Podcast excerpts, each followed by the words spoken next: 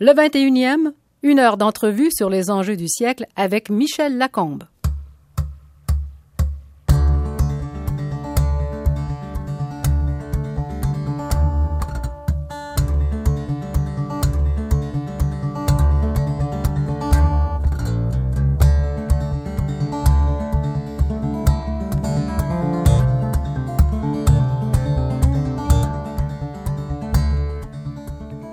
En 1961, il est membre de la commission parents sur la réforme de l'éducation. Pendant l'adoption de la Charte de la langue française, il est sous-ministre à Québec. C'est l'auteur d'une introduction à la sociologie générale connue à travers le monde. Mon invité est surtout, pour nous, un des premiers professeurs de sociologie à l'Université Laval et à l'Université de Montréal. Guy Rocher, bonjour. Bonjour, Michel Lacombe.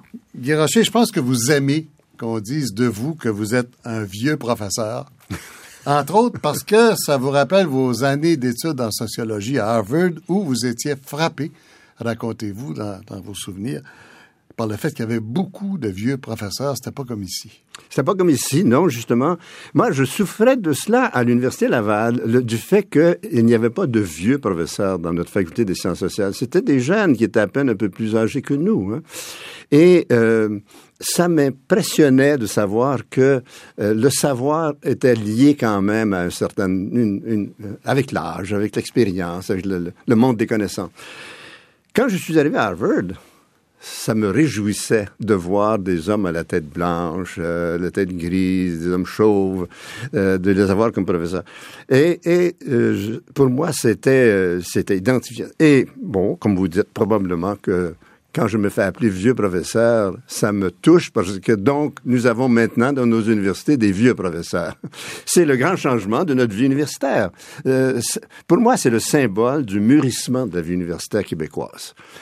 C'est pour cela que je suis entré dans l'université comme professeur, c'est pour essayer de faire que nos universités du Québec qui en 1950 étaient de toutes petites institutions universitaires, à peine universitaires d'ailleurs, c'était à peine, peine un gros collège, nos universités de Montréal et Laval, Bien, moi, je suis entré dans la carrière universitaire pour essayer de développer l'université au Québec.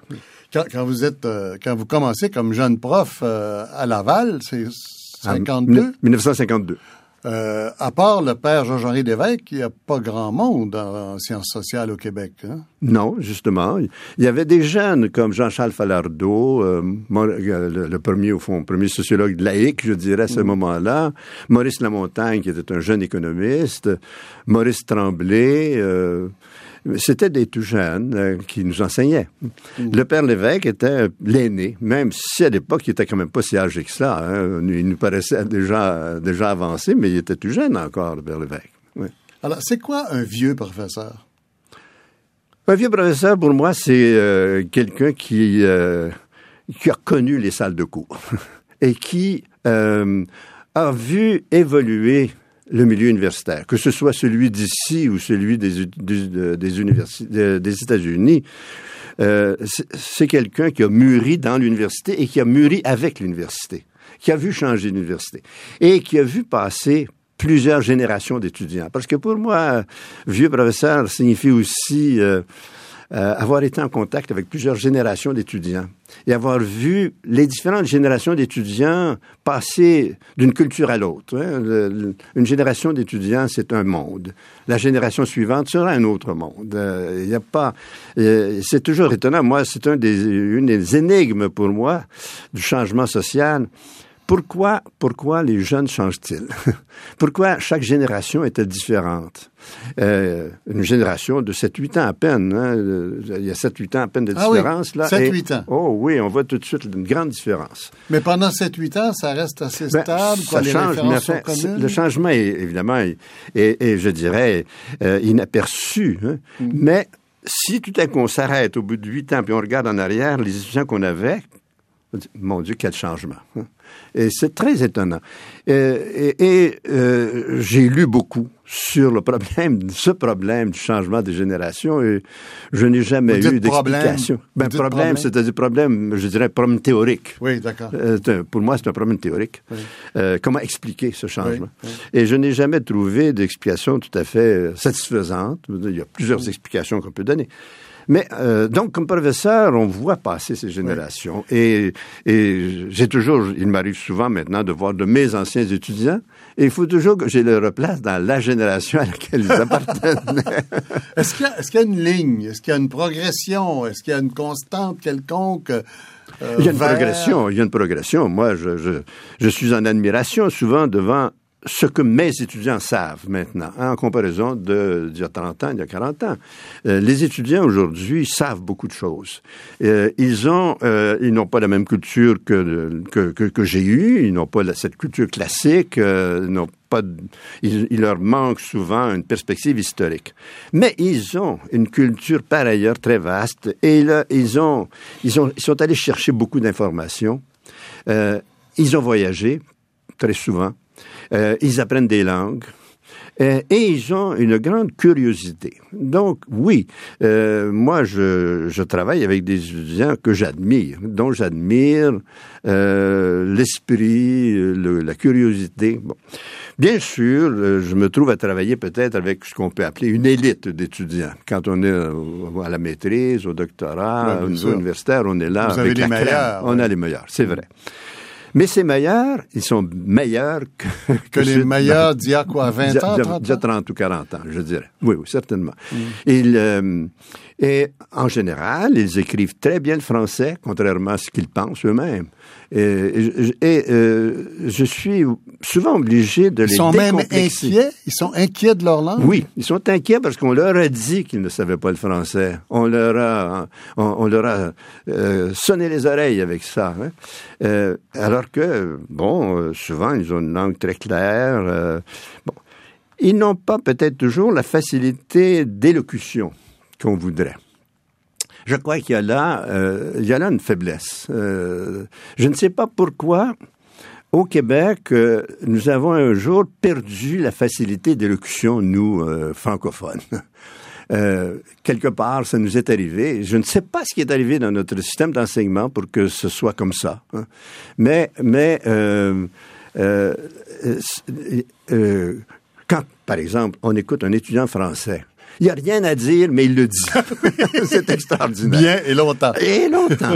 Il y a du verbe, il y a des expressions, il y a...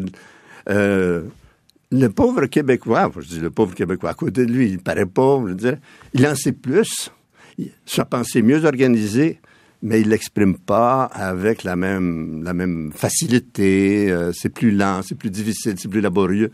Et puis finalement, euh, il, il, perd devant l'autre. Hein. Et ça, c'est, euh, il, faut, faudrait qu'on retrouve, je trouve, euh, il faudrait que nous retrouvions cette euh, l'élocution. Retrouver, donc on l'a déjà on eu. Oui, oui. Moi, je crois que nos ancêtres parlaient beaucoup mieux le français que la majorité des, des, Québécois francophones maintenant.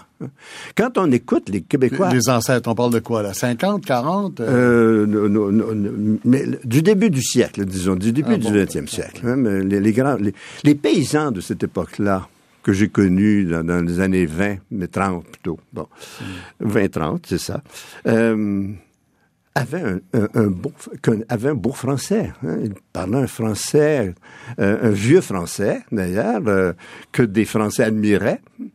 Euh, un français archaïque, comme disaient les Français, mais un très beau français. Et quand j'entends aujourd'hui... Et on parle là, de juste l'est de Montréal, là, de la Naudière. La Naudière, mmh. c'est ça que j'ai connu, autour mmh. de Berthierville, les îles de Berthier, euh, mmh. bon, ce coin-là, c'est le coin de mon enfance. C'est étonnant. Quand aujourd'hui j'entends à la télévision, euh, quand on fait parler quelqu'un du oui, peuple, de oui, la rue, oui. eh ben, on a la bouche molle. en général, on n'articule pas bien, on n'a pas, on n'a pas le verbe qu'il faut. Ben, voilà. Bon, donc, il nous est arrivé quelque chose. Mais ceci dit, le, les jeunes m'impressionnent. Oui, c'est ça. Vous, vous, me rassurez beaucoup, en fait, parce que euh, ce que vous dites, c'est que les étudiants sont meilleurs qu'ils étaient avant. On ne dit pas ça beaucoup. On ne dit pas ça. Non, je le sais. Ce qui, ce qui je pense, euh, nous trompe un peu, c'est que nous avons évidemment beaucoup plus d'étudiants. Euh, donc, il y en a plus qui sont, sont pas très bons, c'est vrai, qui sont moyens, disons. Mais il y en a aussi plus qui sont bons et très bons. Euh, et ça, j'en suis, pour moi, c'est tellement clair. Hein, c'est toute mon expérience, là. Quand j'ai commencé à enseigner euh, en 1952, j'enseignais à des, des, des, des, jeunes universitaires qui avaient tous fait le cours classique, le fameux cours classique. Ben, ce qui m'a frappé quand j'ai commencé à corriger des copies, c'est que tous ces étudiants-là faisaient des fautes de français. Alors qu'on prétend aujourd'hui que le collège nous enseignait tellement bien le français, ben, non, le, c'était pas si vrai que ça. Euh, les, les collégiens des collèges classiques euh, avaient une belle culture, euh, jusqu'à un certain point, oui, mais ils ne maîtrisaient pas le français autant qu'on le dit aujourd'hui. Il y a un mythe là-dessus. Hein. J'ai assez corrigé de copies d'examen dans, cette période-là, et je me souviens encore de mon étonnement. Parce que moi, pour moi, je savais le français, mais je me pensais que tous, les étudiants devant moi euh, connaissaient le français aussi bien que moi, mais non, c'était pas, c'était pas le cas. On, on, va continuer sur l'avenir de l'université, mais juste avant, puisqu'on est dans l'abattage de mythes, un autre. Euh, la vie intellectuelle qui vous intéresse, c'est la vie intellectuelle américaine. Vous êtes le paradis sur Terre, c'est la bibliothèque Widener à l'Université Harvard à Boston. ah oui, c'est vrai. Euh, je ne veux pas travailler dans une bibliothèque en France, c'est trop compliqué, on trouve rien. Aux États-Unis, la vie intellectuelle est plus respectée qu'en France. La vie intellectuelle dans les universités, euh, oui, certainement. Dans, dans les bibliothèques, oui, certainement, qu'elle est plus respectée aux États-Unis, à mes yeux, qu'en France. Euh, travailler dans les bibliothèques françaises, c'est très compliqué. il faut aller d'une bibliothèque à l'autre, d'abord, il faut des permissions, et puis on, on, on ne nous donne pas accès aux, aux livres comme ça. Hein? Non, non, non. Et pour moi, c'était la, la, la, grande, le paradis de, de ma vie à un moment donné d'être dans une immense bibliothèque comme la bibliothèque Widener de l'Université Harvard, où j'ai travaillé pendant mes études, où je suis retourné travailler pour écrire l'introduction de la sociologie, et où là, j'avais accès à tous les livres que je voulais directement. J'entrais dans les dans les dans les dans, les rayonnages. rayonnages. J'avais même un petit pupitre dans les rayonnages. Où je pouvais laisser mes livres là, personne n'y touchait. Euh, et, et, donc, euh, pour moi, c'était, c'était le. Mais et ça, je pense que mon séjour à Harvard, euh, comme étudiant, et, et les retours que j'ai faits ont fait que je me suis beaucoup plus euh, attaché à la culture américaine intellectuellement parlant. Euh, quand je parle de culture américaine dans ce sens-là, c'est-à-dire à euh, d'abord au monde scientifique de, de ma profession, la, la, sociologie américaine, les sciences sociales américaines, et, et, et, à travers ça aussi, la littérature américaine euh, le, et la, et, la, vie intellectuelle américaine, euh, les arts euh, du côté américain, bon. Euh, et, et euh, c'est ce que je fréquente peut-être plus que ce que, que la France elle-même. Bon, ce qui ne m'empêche pas, bien sûr, d'avoir des attaches intellectuelles et, mmh, je dirais, affectives. Mais, mais vous êtes comme une exception dans votre génération, non? Euh, je pense que oui, mais pas tout à fait. J'ai quelques collègues qui sont, comme moi, allés aux États-Unis euh, faire leurs études à cette époque-là, parce que après la guerre, euh, en réalité, on nous déconseillait de poursuivre nos études supérieures en France à cette époque-là. L'université française avait beaucoup souffert de la guerre, alors que les universités américaines au contraire, euh, en pleine, en plein essor à ce moment-là, hein, 1945, 1950, non? Et euh, quand j'ai voulu, euh, terminant mes études à l'Université Laval en 1950, euh, poursuivre mes études de doctorat, mes professeurs m'ont dit, si tu veux vraiment faire des études sérieuses, va donc aux États-Unis. Choisis une des grandes universités américaines et essaie d'y entrer et d'être admis. Et c'est ce que j'ai fait. Et, et c'est une, une, décision que je n'ai jamais regrettée de ma vie, parce mmh. que à cette époque-là, c'était pour moi sauveur intellectuellement et, et professionnellement. C'est là que j'ai vu ce qu'était vraiment une université telle que je rêvais qu'elle soit. L'université Harvard, évidemment, c'est une grande, grande université, euh, euh, mais mais c'était pour moi le modèle de ce que, en petit, en moins, moins évidemment, moins riche, nous essayons de faire quand on revient au Québec. C'est une université qui est une université de recherche et d'enseignement supérieur, vraiment. Et c'est pas parce que vous connaissiez pas l'Europe, parce que tout de suite après la guerre, après votre collège, vous partez en Europe avec un statut un peu bizarre. Vous êtes le président de la jeunesse étudiante catholique du Canada. Oui, c'est vrai, vrai. C'est vrai, vrai. Et vous partez en Europe un bon bout de temps, là. Vous restez combien? J'ai passé six mois. Six mois en, en, 1946. Mais de, l'Angleterre à la Tchécoslovaquie. Euh, oui, justement. Alors, qu'est-ce que qu'est-ce que vous voyez dans ce voyage-là? On est tout de suite après la guerre. Vous sortez. Tiens, je vais faire une autre citation de vous. Vous sortez du collège d'Assomption, dont vous dites Je fréquentais le collège d'Assomption, qui était, comme tous les collèges de cette époque, conservateur et très orthodoxe. Nous étions, il y a des oreilles qui vont teinter, là, franquistes, pétainistes, catholico-nationalistes, assez près de l'action française. Oui, oui. Est-ce que le Québec de l'époque était fasciste? Non, pas fasciste. Mais, non, pas fasciste, il faut pas confondre.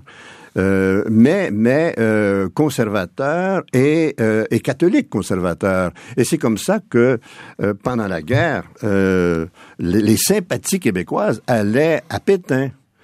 Et que pendant la guerre d'Espagne, les sympathies québécoises allaient à Franco. Il faut relire le, journal Le Devoir de cette époque-là. Hein. et donc, moi, dans mon collège, c'était on, ne pouvait pas être anti-Pétain euh, pendant, pendant, cette période-là. Donc oui, je, je, vous dirais que c'est une période pour moi où le conservatisme catholique a été très très puissant, très fort. Hein. Euh, et cela, ça date euh, d'avant la guerre. En réalité, je dirais que euh, la première moitié du XXe siècle était mm. marquée de plus en plus par euh, le poids du conservatisme euh, catholique, clérical, mm. euh, et, et, euh, et, et l'idée que euh, la France avait perdu sa grande vocation de, de, de, sœur, de fille aînée de l'Église. Mm. Oui, il y avait un sentiment anti-français assez fort dans cette période-là inspiré en partie aussi par le, le clergé français lui-même euh, et les contacts du clergé catholique avec le clergé français. Hein.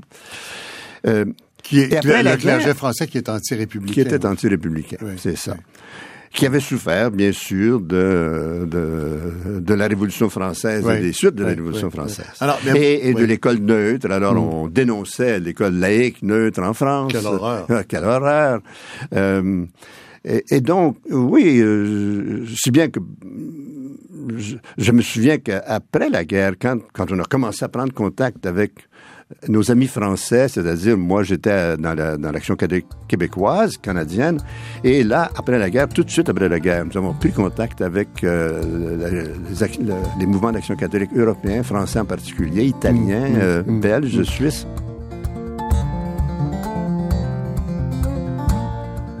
Je vous rappelle que vous pouvez voir et commenter cette entrevue avec le grand sociologue Guy Rocher sur radiocanada.ca oblique 21.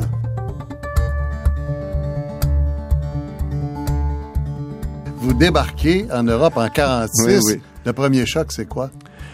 Euh, le premier choc, c'était d'abord euh, de, de, voir que euh, Pétain était, chez les catholiques, Pétain était considéré comme un traître, que, que Pétain n'avait aucun prestige, alors que, bon, on l'avait tellement grandi quand on était au Québec.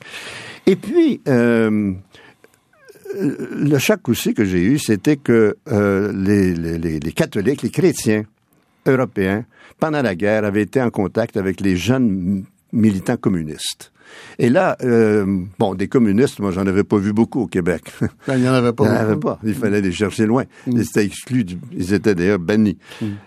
En Europe, euh, les... j'étais là tout à fait en contact avec des militants communistes avec qui j'avais beaucoup d'atomes crochus, beaucoup plus qu'avec euh, d'autres catholiques, je dirais. Hein.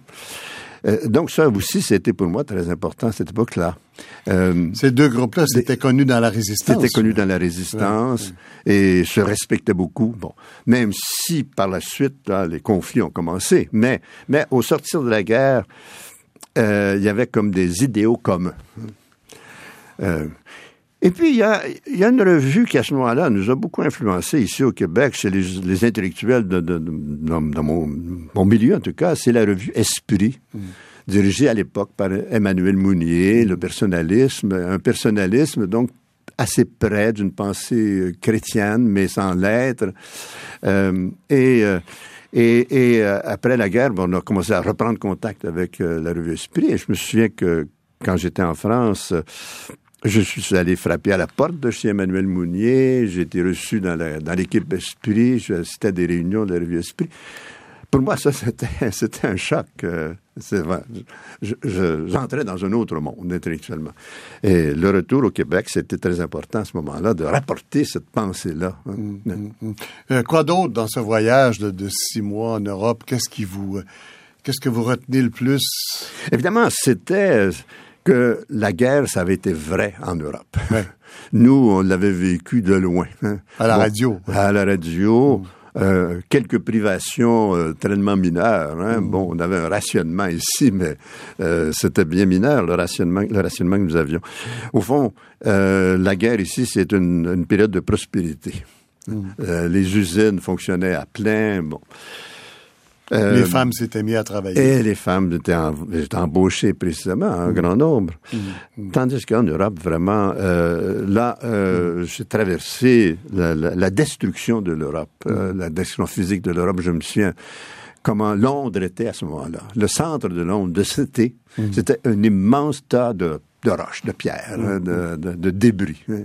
Euh, euh, on, quand on circulait dans les rues de Londres, on entendait taper à la machine un peu partout parce que le gouvernement et les compagnies avaient loué des logements un peu partout. C'était l'été, les fenêtres étaient ouvertes, on entendait des machines à écrire. Parce que c'était, sonore, les machines à écrire à l'époque. Oui, ça faisait beaucoup de bruit, oui. on, entendait partout des machines à écrire. C'était, frappant. Mais on disait, mais, mais pourquoi? Mais, c'est des bureaux un peu partout. Qu'est-ce que vous voulez? De cité avait été détruite, de centre. Tous les bureaux étaient disparus, donc ils étaient. Euh, et puis, bien évidemment, j'ai traversé l'Italie et là encore, on était dans des dans une Italie qui commençait à se relever en 1946 mm, mm. de, de, des, des bombardements. Euh, bon.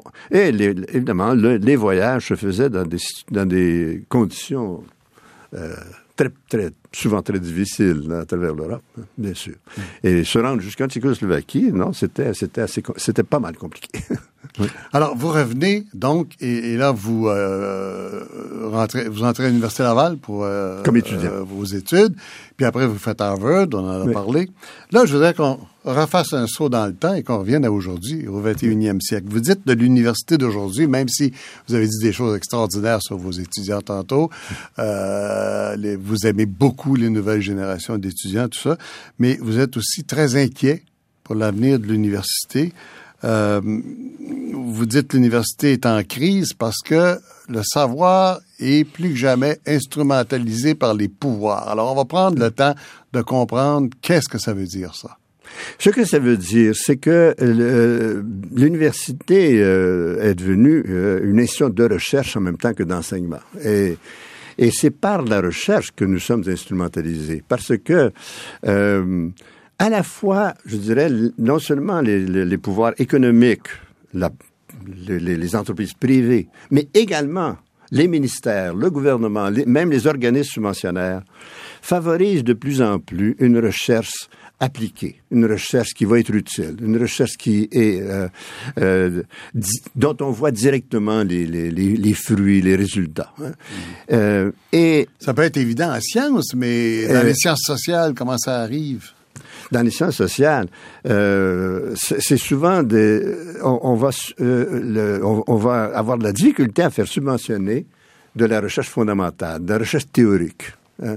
Euh, par exemple, en sociologie, en sociologie du droit, où je travaille beaucoup, il y a des fondements théoriques de la sociologie, de la sociologie du droit et du droit lui-même. La théorie du droit s'est beaucoup développée.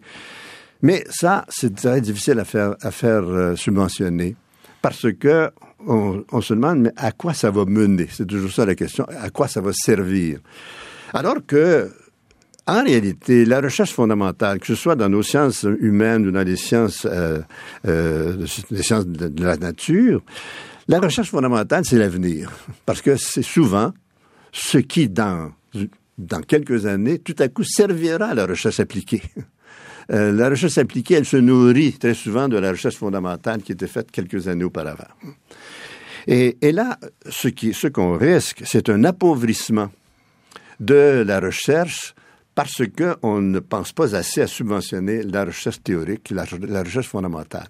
Il, euh, il s'est développé un utilitarisme. C'est le vieux principe que si on, on sait précisément ce qu'on cherche, on ne trouvera pas grand-chose de nouveau. De nouveau. Bien, alors, que si on cherche euh, avec des principes en essayant d'élaborer euh, avec une certaine idée des choses, là, on risque de trouver des choses nouvelles. Oui, c'est un peu l'esprit dans lequel on, se trouve, c'est vrai.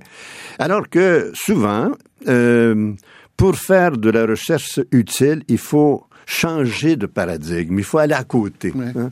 Moi, j'ai souvent, j'ai souvent dit à des étudiants euh, sortez donc, sortez donc de ce, de ce sentier battu dans lequel vous êtes engagé. Pense, essayez de penser autrement votre projet. Hein.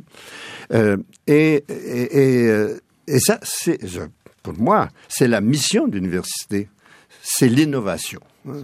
L'innovation dans le savoir, c'est pas seulement la transmission du savoir, c'est l'innovation, c'est d'aller vers, vers ce qui n'est pas encore connu. Et alors que là, on reste trop dans l'utilisation de ce qui est assez bien connu pour qu'il soit utilisable. Et c'est la mentalité utilitariste avec laquelle on aborde l'université, les études universitaires. Et ça, je le vois euh, aussi chez les étudiants, bien sûr, mais c'est normal qu'ils soient utilitaristes. Ils sont, à l'université pour faire leur vie. Mais en même temps, euh, comme l'université est trop pensée de manière utilitariste, c'est plus difficile de dire aux étudiants profitez donc de ces années ici pour faire travailler de manière libre. C'est le seul moment de votre vie vous aurez la chance de travailler sans qu'on vous demande, au bout du compte, un produit clair et net. Et combien ça paye? Et, puis combien ça paye? C'est ça. Euh, Mais faites encore, donc la thèse de doctorat que vous voulez faire et non pas celle qu'il faut qu'on fasse pour que ce soit utile. Non. Amenez-nous encore plus loin sur cette notion-là. Pourquoi le mot, pourquoi l'utilitarisme, pourquoi le mot utile en éducation, c'est un mot horrible? Euh, c'est un mot horrible, bien sûr. Euh, parce que euh, il, a, il, a, il a la consonance de l'instrumentalisation d'un savoir qui doit être valorisé pour lui-même. Euh, je trouve que dans, surtout dans l'enseignement supérieur, dans l'enseignement collégial et dans l'enseignement supérieur, c'est très important que euh, la curiosité de l'étudiant soit constamment excitée. Euh, ce qu'on enseigne, je trouve, de plus, de plus certain à nos étudiants, encore plus que les connaissances qu'on leur livre, c'est la curiosité. Et c'est ce qui leur restera. Hein. Et pour, pour que la curiosité soit éveillée, il faut une liberté de penser. Il ne faut pas que ce soit d'une manière utilitaire. Hein. L'utilitarisme euh, tue, la, tue ce, sens de la curiosité cet instinct de curiosité, ce besoin de savoir et de savoir d'une manière euh, d'une manière libre de, et, pour le plaisir pour la et, et pour la euh, l'attrait de la connaissance libre. Mmh. Mmh. Et ça, euh, c'est bon. Je pense que c'est c'est ce qu'on doit essayer comme professeur. C'est toujours ce que j'ai essayé de, rechercher chez mes étudiants, c'est d'éveiller dans leurs yeux un éclair de curiosité. Et c'est le plaisir que j'ai de travailler avec des étudiants à la maîtrise au doctorat, c'est que là, je les sens engagés dans une œuvre où ils ont une curiosité, ils sont menés par la curiosité. On vous a demandé déjà si vous étiez pessimiste sur euh, l'avenir de l'université dans le sens dont on en parle.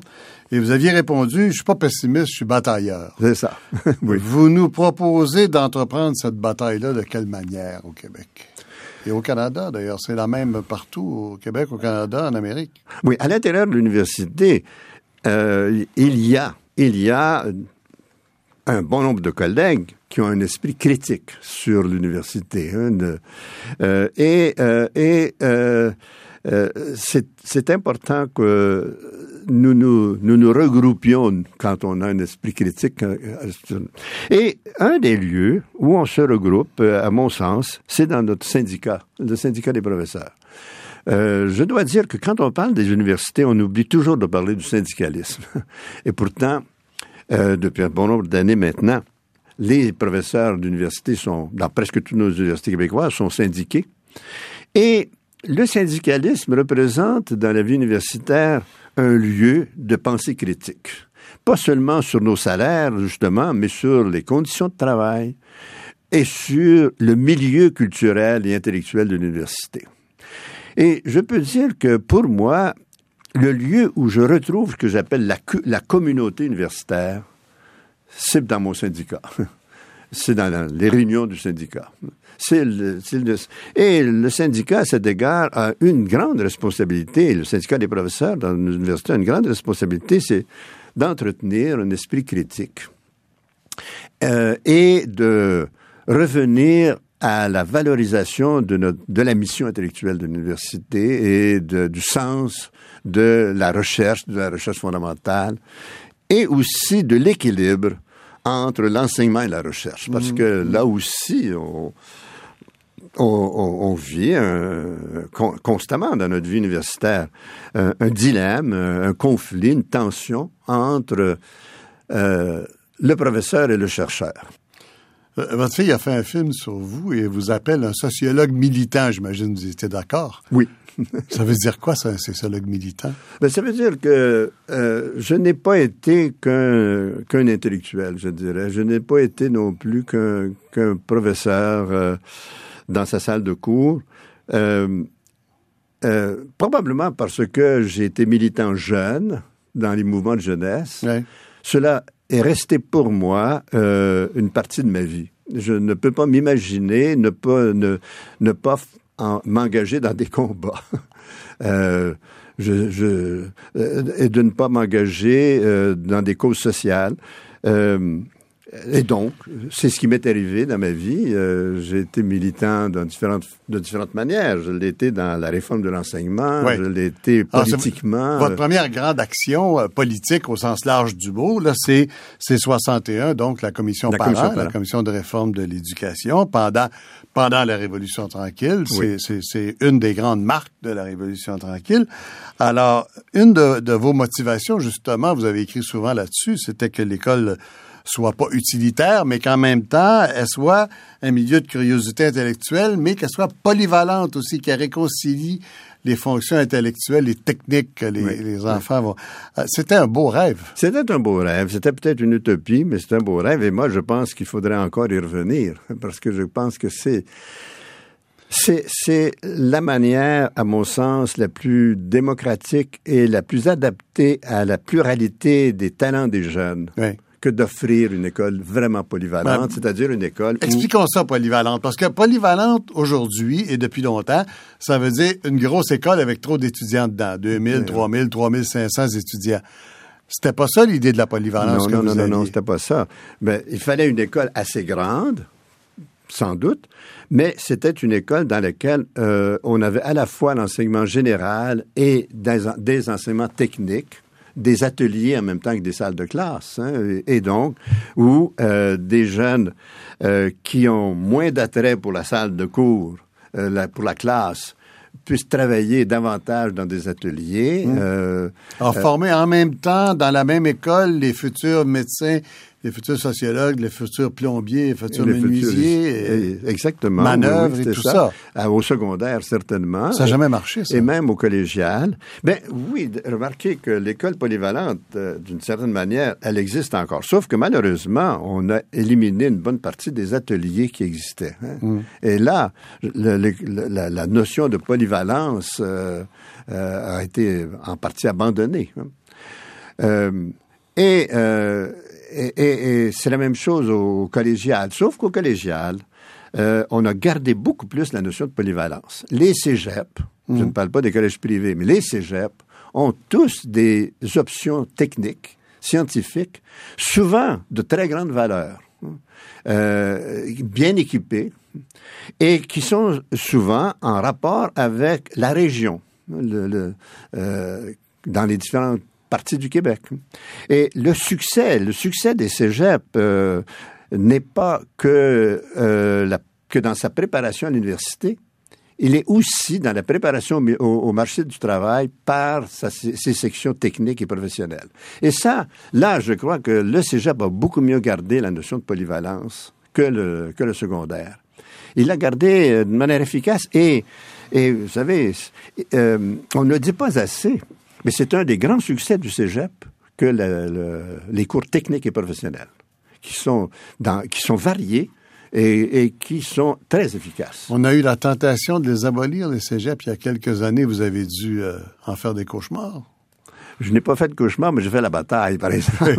non, oui, on m'a appelé, euh, surtout les, surtout à, cette époque-là, euh, dans, dans, toutes les assemblées, et, euh, et, et, je crois que la, la, direction du gouvernement à l'époque a fini par comprendre que les cégeps avaient plus de valeur qu'on le disait.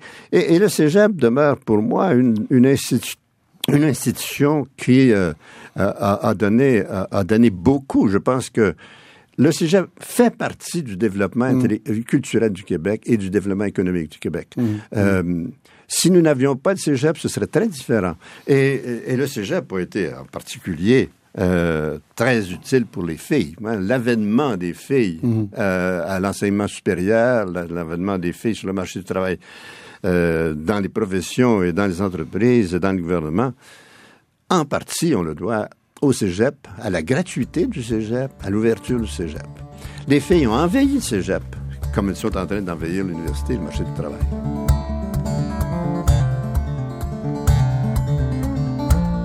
Je vous rappelle que vous pouvez voir et commenter cette entrevue avec le grand sociologue Guy Rocher sur radiocanada.ca 21.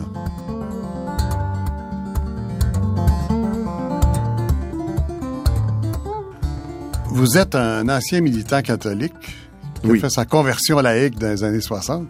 Oui. Et pour vous, maintenant, la laïcité, c'est même une condition de l'éducation dans une société démocratique. Comment avez-vous fait ce changement-là? Bien, parce que euh, euh, le, d'abord, je me suis engagé dans le mouvement de la déconfessionnalisation euh, de nos écoles, de nos commissions scolaires, de nos institutions. J'ai participé à cela parce que j'y ai cru et que j'y crois encore. Et donc, euh, dans ce sens-là, je, crois que, surtout dans une société qui est pluraliste, de plus en plus pluraliste euh, du point de vue religieux, euh, du point de vue idéologique, l'école doit être neutre. Euh, l'école doit être laïque, c'est-à-dire qu'elle ne doit avoir aucune allégeance religieuse, pas plus qu'elle ne doit avoir d'allégeance politique ou idéologique. Mm-hmm. Et cela doit être très clair et à mon avis très clair, même dans les signes portés par les enseignants. C'est pour ça que je crois profondément que les enseignants doivent s'abstenir de tout signe de porter tout signe religieux, euh, de quelque religion que ce soit. Euh, j'ai assisté à cet égard au grand changement qui s'est produit lorsque des hommes et des femmes des communautés religieuses, prêtres et religieuses, ont, abandonné leur costume religieux tout en restant prêtre ou religieuse, pour entrer dans des, cégeps laïques comme professeur, ou dans des écoles polyvalentes comme professeur, comme enseignant.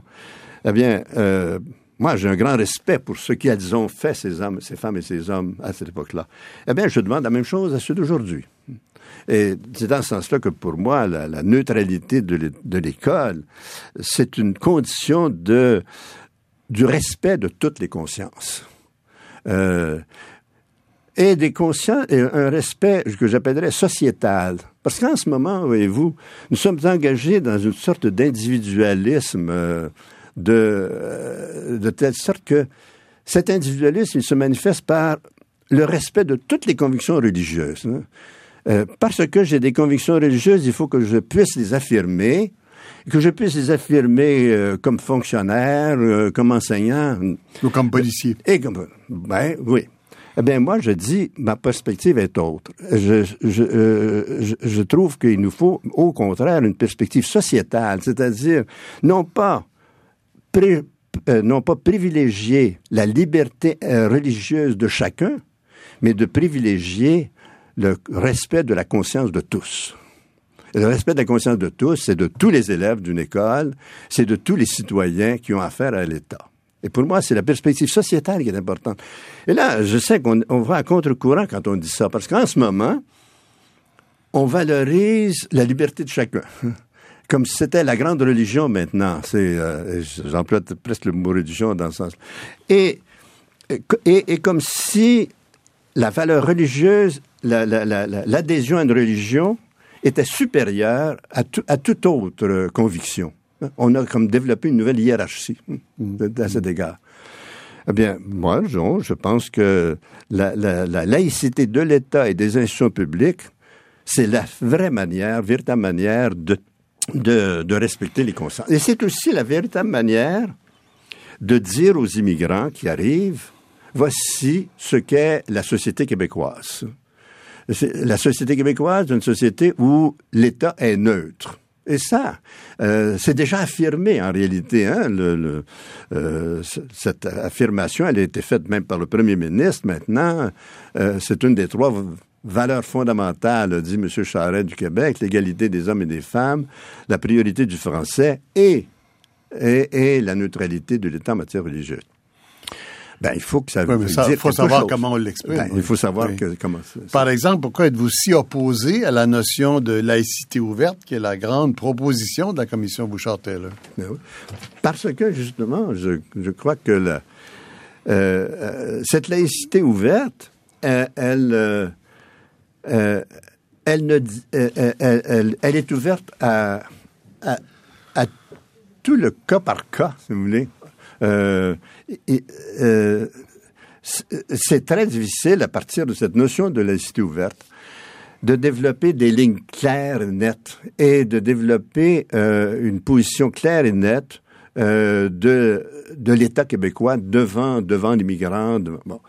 Pourquoi? Parce que euh, avec cette, cette laïcité ouverte, c'est toujours vers de nouveaux cas qu'on va aller, de nouveaux cas qu'on doit qu'on doit reprendre, dont pour lesquels on doit reprendre l'analyse de la laïcité. Ben, c'est l'esprit euh, des lois actuelles, c'est l'esprit de la Cour suprême du Canada. exactement. Euh, où chacun est libre d'interpréter ses obligations religieuses comme il l'entend. Oui, oui. Euh, et là, nous sommes vraiment soumis à une euh, toute une euh, jurisprudence euh, de la Cour suprême, qui n'est pas nécessairement celle de la Cour d'appel du Québec. Hein. il y a une différence. La Cour d'appel du Québec a eu, des positions différentes, qui seraient plus près de la laïcité, de la, vraie laïcité.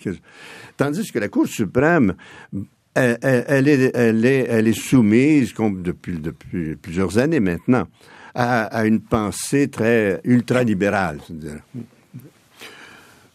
vous avez déjà décrit les deux nationalismes québécois, celui qui souhaite l'indépendance et celui qui veut se développer dans le Canada. Lequel est le plus en santé aujourd'hui, d'après vous? ni l'un ni l'autre. en, santé. Euh, euh, je trouve que... C'est, le mot anglais qui me vient, thriving, oui, oui, oui. le plus, le plus euh, fort. Le plus fort.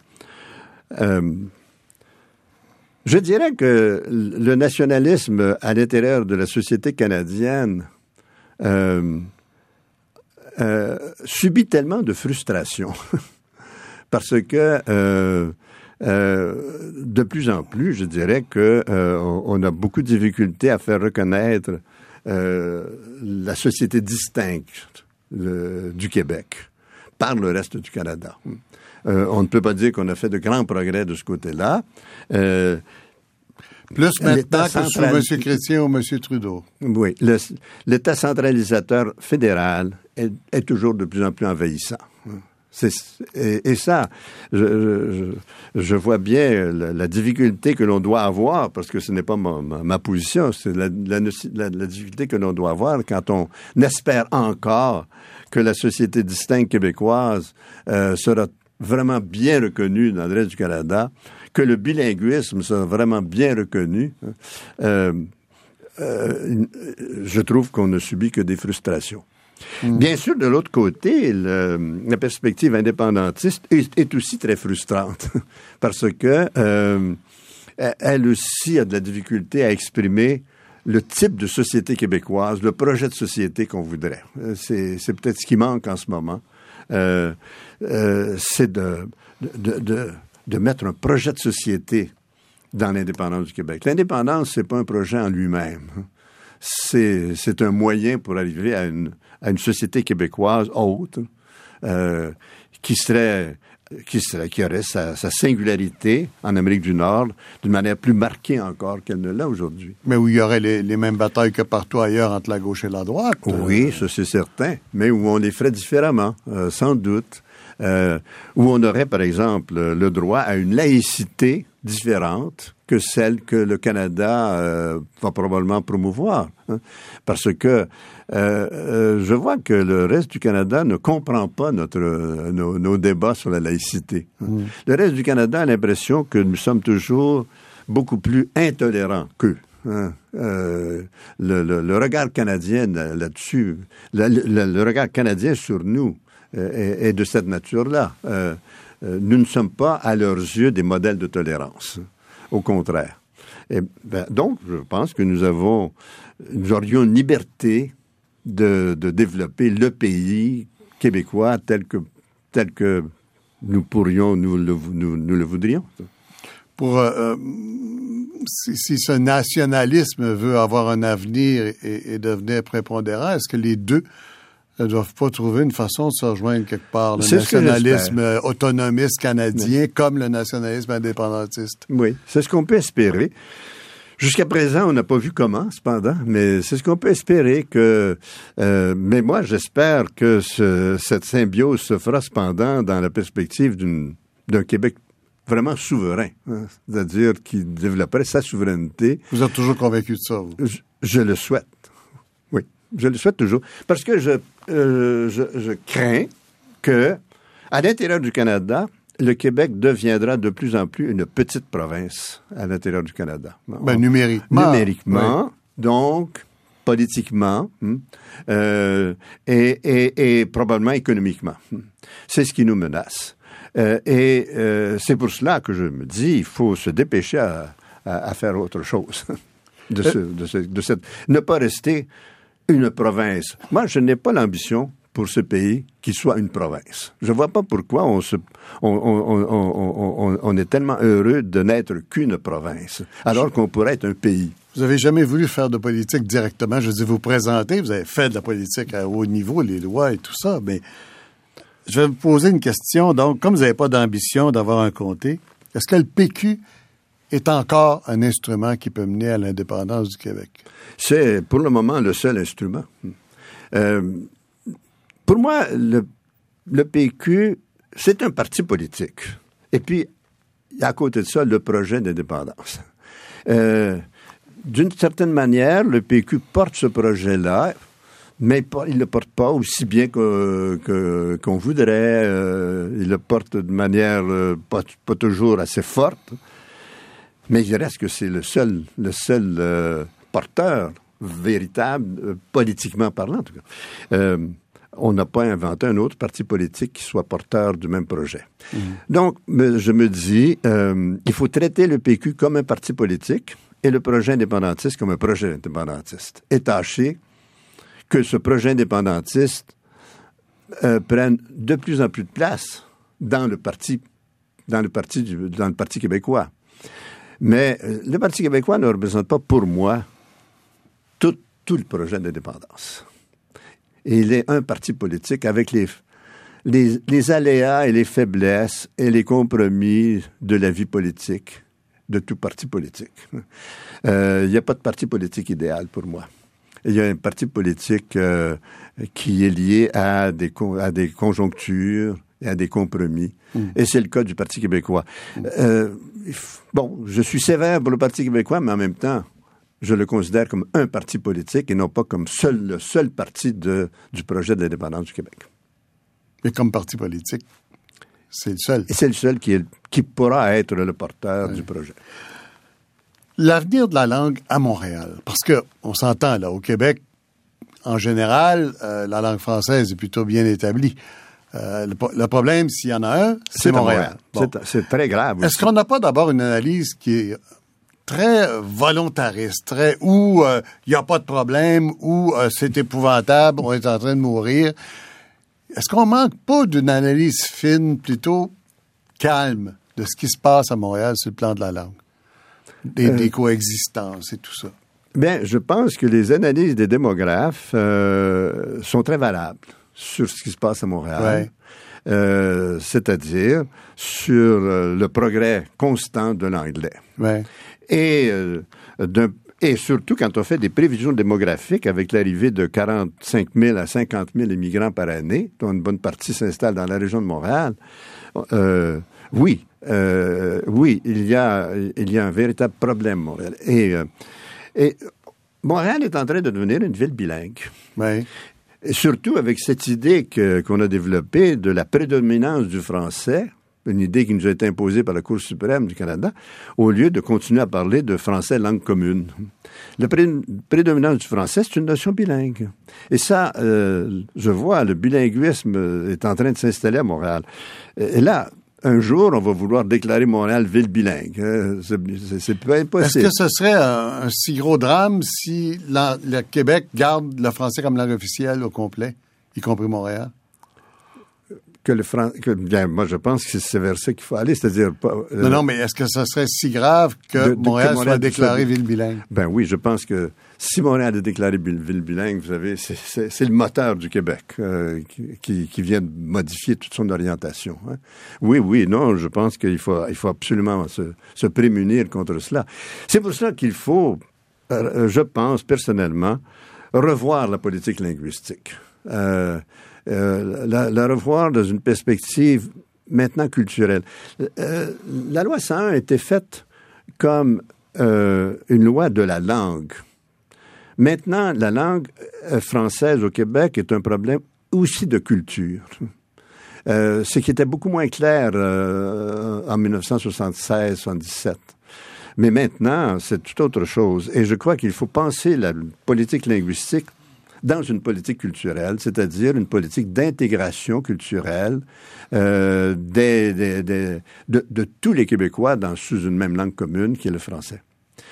Euh, et que la langue française soit associée à une culture québécoise de langue française. C'est, je crois, la grande faiblesse en ce moment de notre, et particulièrement à Montréal, c'est que la langue française est une langue maintenant de communication, mais n'est pas une langue de culture. Elle n'est pas la langue d'une culture québécoise. Et je le vois chez les jeunes euh, qui euh, euh, ont appris le français, mais regardent la télévision en anglais, vont au cinéma en anglais, et vivent dans la culture américaine mais avec une langue française par ailleurs qu'on parle. Et, il n'y a pas une valorisation d'une culture québécoise de langue française qui soit la fierté commune. Et je trouve que cela, c'est le problème de la langue française au Québec. Le problème de la langue française n'est pas seulement un problème de langue, c'est un problème de, de, de la valorisation ou de la dévalorisation de la culture qui l'accompagne et dont elle est euh, non seulement l'expression, mais dont, elle est un élément fondamental. Guy Rocher, merci beaucoup. Merci, Michel Lacombe, de m'avoir accueilli.